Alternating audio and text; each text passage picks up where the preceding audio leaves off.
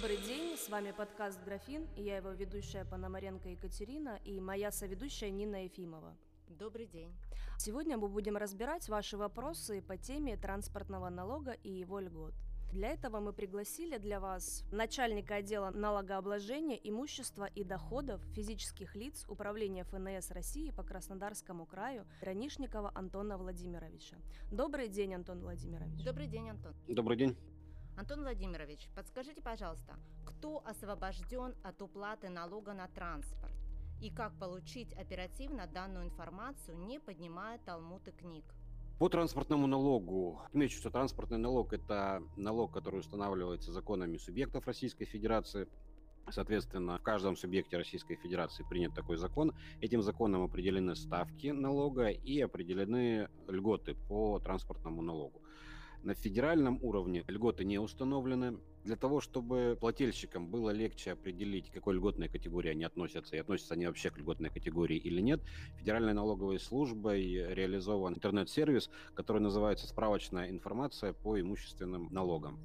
Воспользоваться этим сервисом можно на официальном сайте ФНС России. Называется он, еще раз повторюсь, «Справочная информация о ставках и льготах по имущественным налогам». Если мы конкретизируем транспортный налог, то хочу сказать, что принят закон Краснодарского края, номер его 639 КЗ.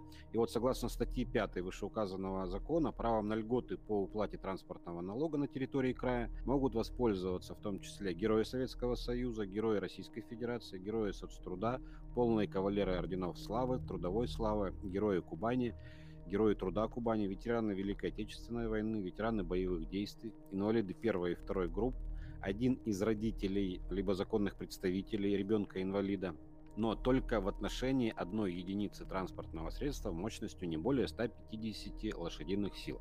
То есть это ограничение, оно действует для всех не льготируются у нас более одной единицы транспортного средства и не льготируются транспортные средства с мощностью более 150 лошадиных сил.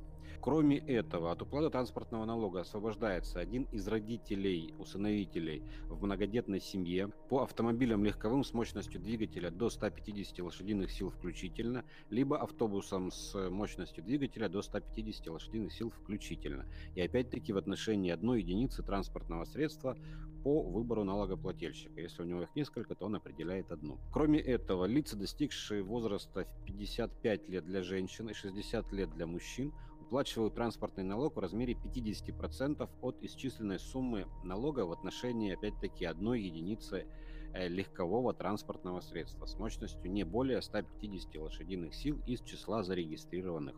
Если человек купил машину, но ее не использует, есть ли возможность приостановить уплату налога до момента использования машины? Или если ее украдут, например? Случаи с неиспользованием транспортного средства э, налоговым законодательством не предусмотрены. Есть у нас статья 357 налогового кодекса, э, которая определено, что плательщиками налога признаются лица, на которых в соответствии с законодательством Российской Федерации зарегистрированы транспортные средства, признаваемые объектом налогообложения. То есть, если на физическое лицо зарегистрировано транспортное средство, то он уже является плательщиком транспортного налога, независимо от того, ездит он на этом транспортном средстве или нет. И вот уже под пунктом 7, пунктом 2 2 статьи 358 предусмотрено освобождение от уплаты транспортного налога э, за транспортные средства, находящиеся в розыске, но при условии подтверждения факта их угона подлинным документом, выдаваемым полномоченным органом. То есть, если возбуждено уголовное дело по факту угона, эти материалы предоставляются в налоговый орган, и мы прекращаем начисление в отношении угнанного транспортного средства. Скажите, пожалуйста, вокруг отмены транспортного налога в России разговоры идут давно. Как вы считаете, насколько актуальна тема транспортного налога сегодня? Могу сказать, что я являюсь представителем органа исполнительной власти, а не законодательной власти, поэтому комментировать этот вопрос, наверное, будет неправильно с моей стороны. Какие могут быть последствия по неуплате налога? Если вы не оплатили вовремя транспортный налог, то со следующего дня после срока уплаты, а срок уплаты это 1 декабря, начисляются пени в размере 1 трехсотой ставки рефинансирования Центробанка. Если же человек полностью проигнорировал свою обязанность об уплате транспортного налога, налоговые органы в первую очередь направить требования плательщику. Далее, если это требование будет не исполнено, транспортный налог будет взыскиваться в судебном порядке. И дальнейшие взаимоотношения плательщик будет уже осуществлять судебными приставами. Одна из вариаций – это наложение ограничения на выезд за пределы Российской Федерации. А что делать, если пришел налог на автомобиль, который уже не ваш? И как его пересчитать? Первое. Он уже не ваш с какой даты, то есть в текущем году, в 2021 году, по сроку 1 декабря мы уплачиваем транспортный налог за 2020 год. Поэтому если автомобиль э, уже не ваш э, с февраля прошлого года, то налоговое уведомление в отношении этого транспортного средства налоговым органам будет все равно направлено. Но в этом налоговом уведомлении будет указан период владения в виде 1,12 от полной суммы налога, то есть э, транспортный налог будет исчислен за один месяц. То есть, по сути, налоговое уведомление будет направлено более чем через полтора года после того, как транспортное средство было снято с регистрации. Вот такие нюансы, и о них нужно помнить. Ну а в случае, если в течение, допустим, 2020 года этот автомобиль на вас не был зарегистрирован вообще в принципе, а налоговые органы выставили все-таки налоговое уведомление, нужно направить э, обращение в налоговый орган. Сделать это можно несколькими способами. Самый простой и быстродейственный – это воспользоваться сервисом «Личный кабинет налогоплательщика», а, в котором указать на такие несоответствия. Кроме этого, можно обращение направить непосредственно через сайт налог.ру, либо направить обращение по почте, либо лично обратиться в налоговый орган. Еще один вопрос наших слушателей. Кто платит транспортный налог при лизинге? Транспортный налог уплачивает то лицо, на которое зарегистрировано транспортное средство. В данном случае он может быть зарегистрирован как на лизингодателя, так и на лизингополучателя. Поэтому в зависимости от того, на кого оно зарегистрировано, тот и транспортный налог, собственно говоря, и платит. В случае, если транспортное средство одновременно зарегистрировано и на лизингодателя, там будет постоянная регистрация транспортного средства, и на лизингополучателя с временной регистрацией на срок договора лизинга, то налог в данном случае будет платить лизингодатель. Нужно ли платить транспортный налог за автомобиль, который куплен для перепродажи?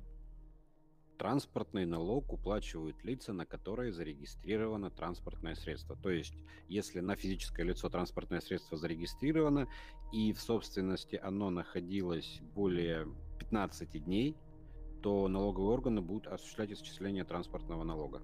Какие авто относятся к дорогостоящим и как рассчитать по ним налог? Существует приказ Минпромторга э, России от 28 февраля 2014 года номер 316 об утверждении порядка расчета средней стоимости легковых автомобилей в целях э, главы 28 налогового кодекса. Глава 28 налогового кодекса это, собственно говоря, есть транспортный налог. В соответствии с этим порядком Минпромторг формирует перечень легковых автомобилей средней стоимостью от 3 миллионов рублей на основании рекомендованных розничных цен по каждой марке, модели и базовой версии автомобилей с учетом их года выпуска. При этом фактическая стоимость автомобиля, указанная в договорах купли-продажи, при расчете средней стоимости автомобилей не учитывается. Размещение этого перечня осуществляется на сайте Минпромторга России – по адресу minpромторг.gov.ru в разделе «Документы». То есть там можно перечень скачать и найти свой автомобиль. Если гражданин сменил место жительства, что необходимо сделать для пересчета налога за транспорт?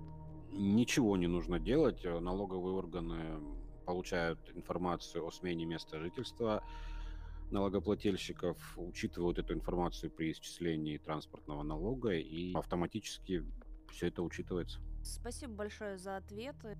Да, спасибо огромное вам большое. Спасибо вам. Всего доброго, до свидания. До свидания. До свидания, спасибо.